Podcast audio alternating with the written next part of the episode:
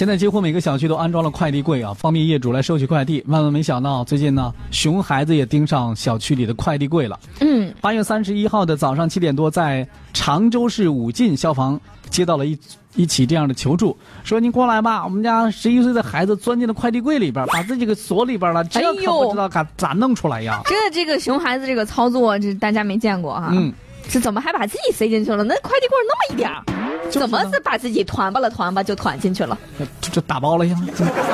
接警之后啊，当地的救援中队呢立刻赶赴现场进行救援。据消防员介绍呢，他们赶到现场的时候，小区一名保安正在寻找，嗯寻找这个隔着快递柜。消防员确定男孩最终是被困在底层一个中型快递柜的柜子里边儿。嗯，啊，由于柜体比较狭小，一旦使用切割装备，很容易伤到孩子，只能使用撬棒啊等一些工具，慢慢的把这快递给撬开。五分钟之后，这男孩成功的给救了出来。哎，嗯记者啊联系男孩的家人得知啊，当天这小男孩陪着爷爷上班去了。啊爷爷就去上厕所，嗯哎，手机就给他临时保管一下。啊这小男孩在快快递柜柜旁边啊吃西瓜，嗯正好看到有个快递柜这个门开着呢，哦哎呀，好奇呀，嗯，我就钻进去看看里边是什么样的吧。哎，这个我在里边躲猫猫应该不错吧？哎，然后自己就钻进去了。哎哎，他想看看这快递箱能不能把自己给盛下。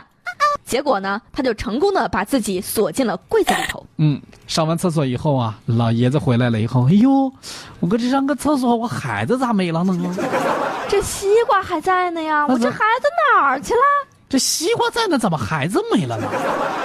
赶紧找啊！对呀，这拿哎，可把我累坏了。可谁知道他躲快递柜子里边去了呢？嗯，哎呀，还好他有一定的自救意识啊，他手里边拿着电话呢啊，他打了幺幺九和物业的电话报警。嗯，哎，这小男孩还挺聪明，还知道物业的电话，哎，自救意识很强哈。哎，不过关在这么小的快递柜子里边，时间长了以后，后果也是不堪设想的。哎，啊，对，男孩的爷爷说，非常感谢消防和物业的及时救助，才没有造成严重的后果。嗯，幸好，幸好没有酿成大祸哈。还好老爷子聪明啊，这个让孩子自己在外边的时候呢，是给他了一部手机。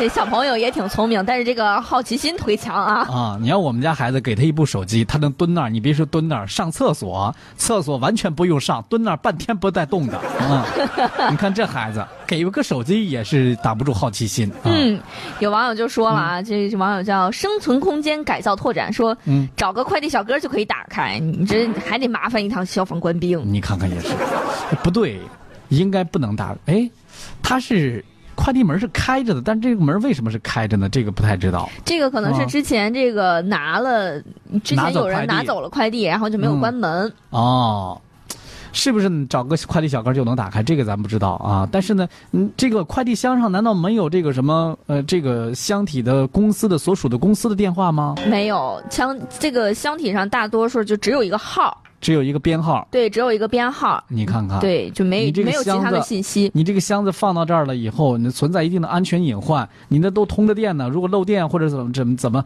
怎么去找你这个工作人员去维护，联系谁呀？嗯你不能每次出了问题找消防队，你这 这也不对呀。所以这个公司你肯定还存在一定问题，你在这个运营上是不是？哎，对，而且啊，这个有有网友就调侃嘛，说、嗯这爸爸妈妈可以给这小朋友报个舞蹈班啊，这柔韧性多好啊！这这也是这熊孩子，估计自己在里边憋出笑声说：“嗨，那个这是幺幺幺幺九消防员叔叔吗？来来救救我！我不小心把自己锁柜子里边的。”